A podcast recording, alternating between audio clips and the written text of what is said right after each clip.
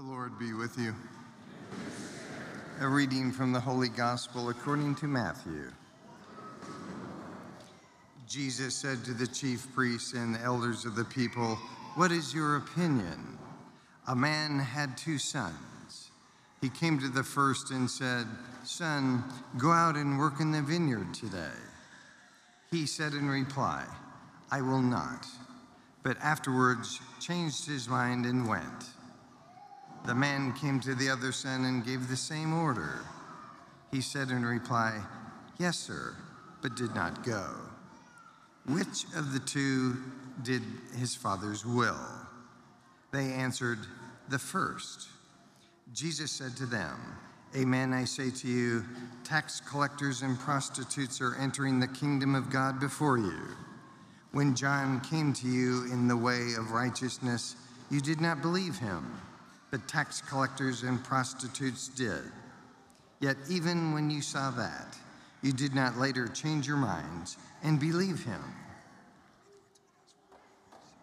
The Gospel of the Lord.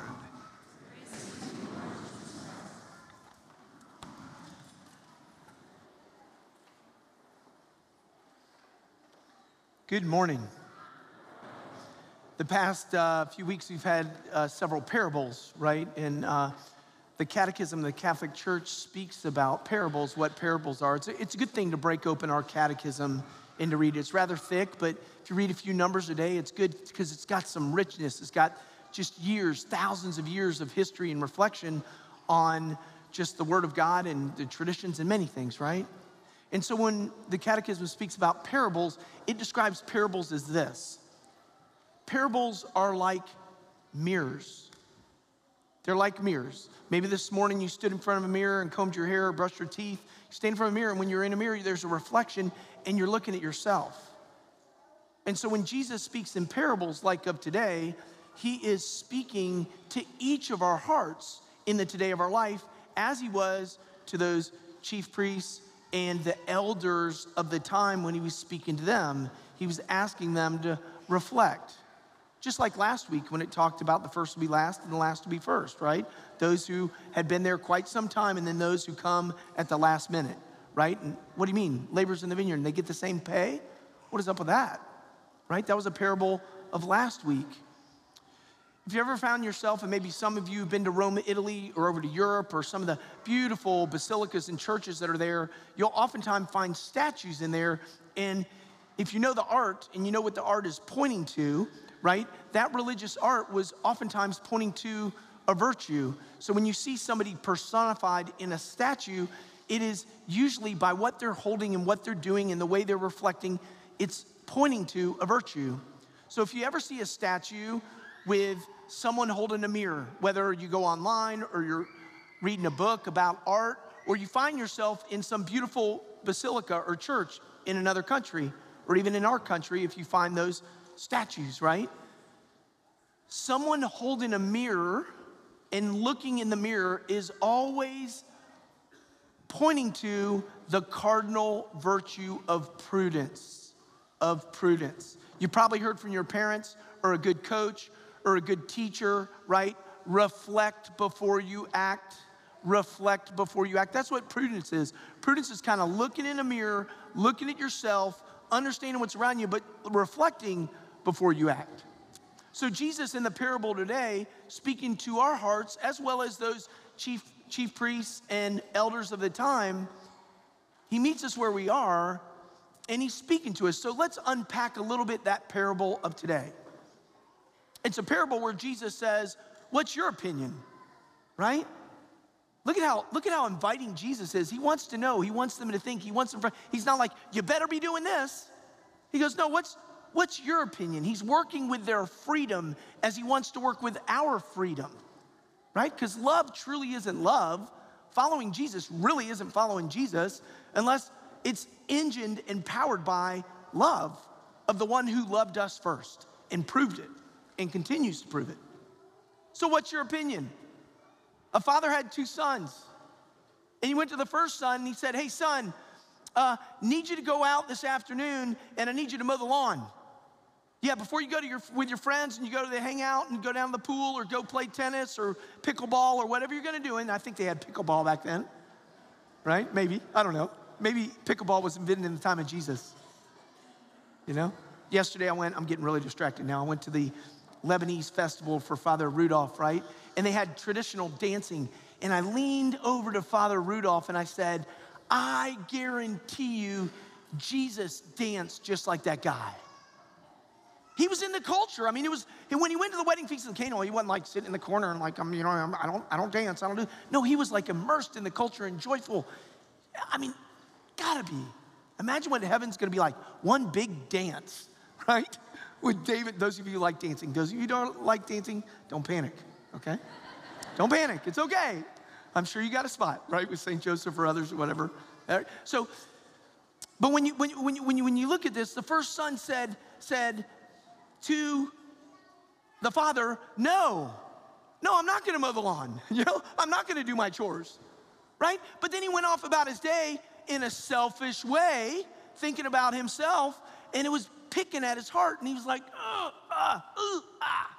And halfway through his day, he says, mm, I'll go. And then imagine, he kind of rode off on his little bicycle, got a little kid's attention, riding off his bicycle, and he turned around on his bike, somewhere in the course of the day, came back, and his dad, who was maybe reading a book or whatever, looked up, looked out the window, and there's his son mowing the lawn halfway through the day. Yes. What father, what mother wouldn't be happy about that, right? So the first answer was no, but then responded with a yes. Versus the other one in the parable, which is like, hey, will you go mow the lawn? Oh, yes, sir. Yes, sir. Looking good. Uh-huh. Yes, sir. Uh-huh. But in the heart, I'm not doing that.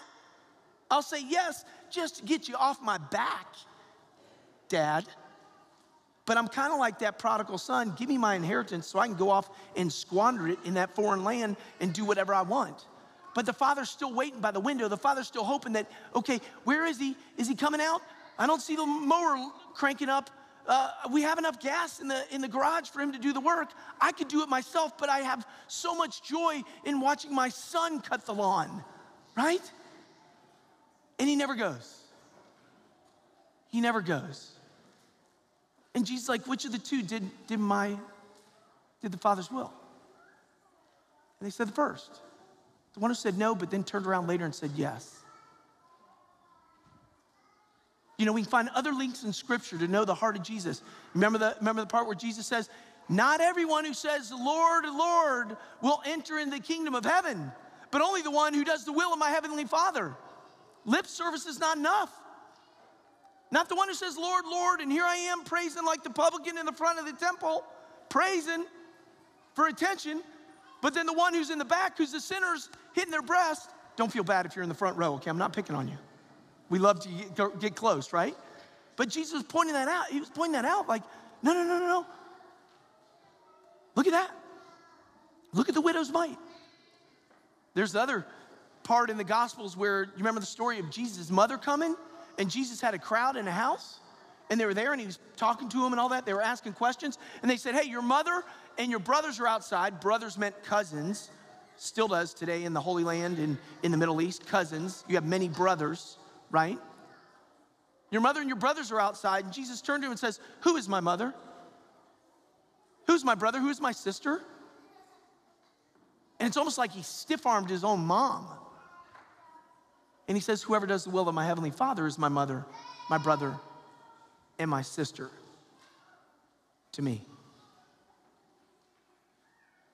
Here's an invitation for, for you, and I, I take it upon myself too.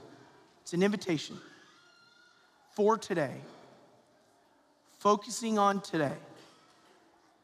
We can focus and work on it today, and then tomorrow, tomorrow, when tomorrow arrives, we will focus on tomorrow as today, and Tuesday as today, and Wednesday as today. But don't get caught up so much and anxious about the future that it robs you of the today. Don't beat yourself so much up about the past that you can't give the answer today. So one word. I want to leave you and me and everybody online, my mom and dad who are watching, they keep saying stop pointing us out, but we're watching because they're going to turn it off after and go to Mass where they live. They're always checking me out so they can kind of tell me. My dad sends me a text. Too long, son. That was good. keep it going. Right? Sorry, Dad, I know you do. I love it, right? So, one word, one word. Today, today, today. In what way is Jesus asking you as you reflect on this parable to give him a yes and to put it into action today?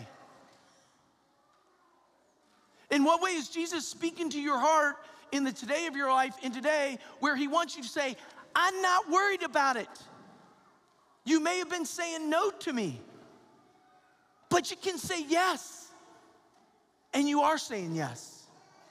Each and every one of you that are here today, in this moment, in this Mass, online, you are saying yes. And you're putting that yes into action. You're here to worship. You're here to engage your heart with the heart of Jesus. And so to live this today, this moment, this moment in the Mass, where we lift our hearts up to the Lord, this today, this very moment, and not worry about tomorrow. But today, how can I say yes today, right now at this Mass? Well, I've said for quite some time no to any kind of singing, okay? Maybe you can say yes today. Or maybe I've said yes to kind of being here and, you know, kind of giving my heart, and, you know, and I kind of fell short on it. It's hard to kind of focus or whatever, da, da, da, da, whatever. Well, just in this worship, can I give my amen? Can I give my response? Can I be active in that? Maybe you've had that nudge of the Holy Spirit on your heart when you come to Mass and you see someone else coming in, and maybe you've had that nudge, and maybe you haven't, and the nudge is the Holy Spirit's asking you, pray for someone in this Mass today who you do not know, who maybe received word yesterday about a terminal illness or an illness. Imagine if you were not to know someone who's here right now and you were to say, I am gonna offer my Mass this moment today as a yes to you, Jesus, and put my whole heart into it, my whole heart on the altar, and I'm gonna pray, I'm gonna pray for someone I do not even know who's in here right now, who could use my prayers, because you're the one, Lord, who said, ask and you shall receive, seek and you shall find, knock and the door shall be open to you. And I'm asking for this person, I'm seeking your blessing, your healing, and I know you can open that door, so just open it, and I don't even need to know or see it. Be a miracle worker. Beg Jesus for someone else and not even have to see it. You know, when I was walking in, and I don't know, I didn't quite catch it, but, but, I, but I saw someone walking in, and they said something about something, whether it was a family member or someone they knew about something, and we were talking about crosses and carrying crosses somehow about something. And this person who's here right now with us said, well, my cross is nothing compared to the person I know that is addicted to fentanyl right now. There's someone right here right now in this church right now who knows someone addicted to fentanyl. And they mentioned that to me on the way in. Take that intention. If life's good for you, hear the yes in your heart from the Holy Spirit to say yes to that and put in action, and maybe pray for that person the entire week long. Maybe there's been a no for quite some time, not, not, not because it's really intentional, but maybe it's just been a no because life gets busy. And it's been a no to that date night that you know you need. That date night that you and your spouse need. And the running around and all the activity just isn't filling you. And what you need is you need that two hours one day a week, or you need that evening dinner out, or you need that moment with a babysitter. We got babysitters around here. Don't be afraid to work, work out. But maybe it's been a no to a date night. And at this Mass today, you can talk to your spouse today. Not tomorrow, today. About when's our date night gonna be. Let's put that on the calendar first this week. Maybe for you, it's been a yes, but not a fulfillment, like yes, because kinda mom and dad are always asking me to do my chores, and I always say yes, and then it always ends up this, and then it just goes south every week, and it's always that, and then it's a problem. Maybe, maybe, maybe, maybe for you as a child, it's a yes to your parents in your heart at Mass, and you lay that on the altar, and like, I know they want me to make my bed. I know they want me to make my bed, or to do my chores.